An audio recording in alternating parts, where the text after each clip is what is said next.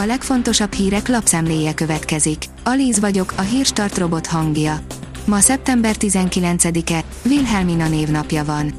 A G7 oldalon olvasható, hogy a kivéreztetett magyar falvak az energiaválságban nem tudnak segíteni sem magukon, sem a lakosaikon.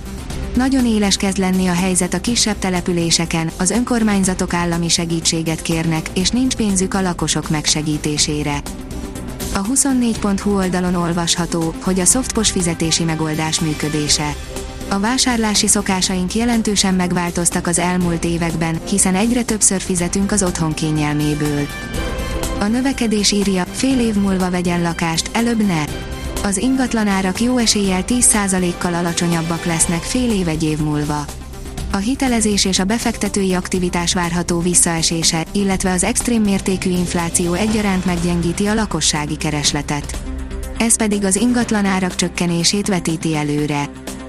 A Hungarian Press oldalon olvasható, hogy sok volt magyar katás alapít céget Dubajban a kisadózó vállalkozások tételes adója, azaz a kata esetében történt változások számos érintett vállalkozót sarkalnak arra, hogy átgondolják működésüket, és azt, miként lehetne úgy folytatni a tevékenységüket, hogy a változás az életminőségüket ne, vagy csak is pozitív irányban befolyásolja.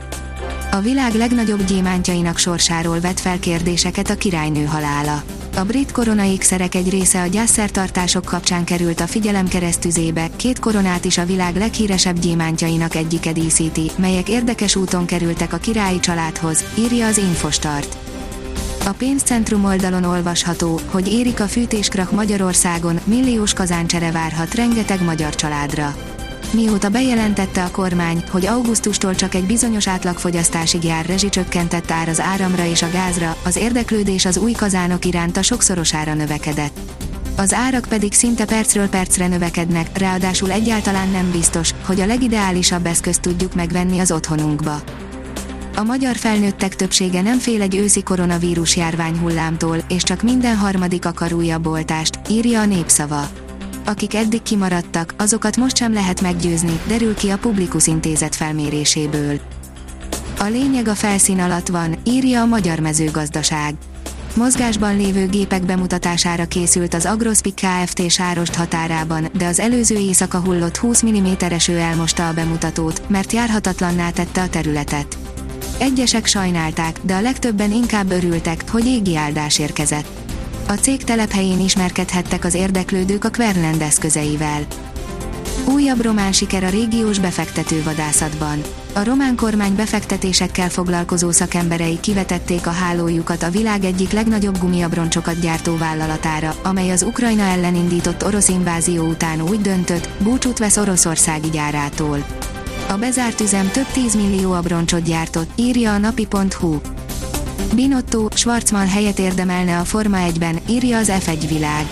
A Ferrari csapatfőnöke, Mattia Binotto szerint a csapat jelenlegi fejlesztő versenyzője, Robert Schwarzman kellően jó pilóta ahhoz, hogy ülést kapjon a Forma 1-ben. A Fintech szerint digitális közösséget indít a Starbucks. A kávézólánc bejelentette a Starbucks Odyssey egy NFT megoldásokkal tarkított új digitális közösség indulását. A rangadó oldalon olvasható, hogy Benzema hiánya sem zavarja a hibátlan Reált. Carlo Ancelotti csapata városi rangadót nyert az Atlético vendégeként. A 24.hu oldalon olvasható, hogy kosárlabda, Spanyolország nyerte az EB-t. A 37 éves Rudi Fernández lett az első spanyol, aki négy Európa bajnoki aranyat gyűjtött. A megszokottnál több fokkal hidegebb idő kíséri a hetet. Hideg levegő érkezik észak felől hazánk térségébe a következő napokban is, folytatódik a hűvös idő. Péntek hajnalban leáll a szél, akár talajmenti fagy is lehet, írja a kiderül. A Hírstart friss lapszemléjét hallotta. Ha még több hírt szeretne hallani, kérjük, látogassa meg a podcast.hírstart.hu oldalunkat, vagy keressen minket a Spotify csatornánkon. Az elhangzott hírek teljes terjedelemben elérhetőek weboldalunkon is. Ha weboldalunkon hallgat minket, az egyel korábbi adás lejátszása automatikusan elindul. Beállíthatja, hogy az összes korábbi adás, vagy csak az aktuális tematika hírei következzenek. Köszönjük, hogy minket hallgatott!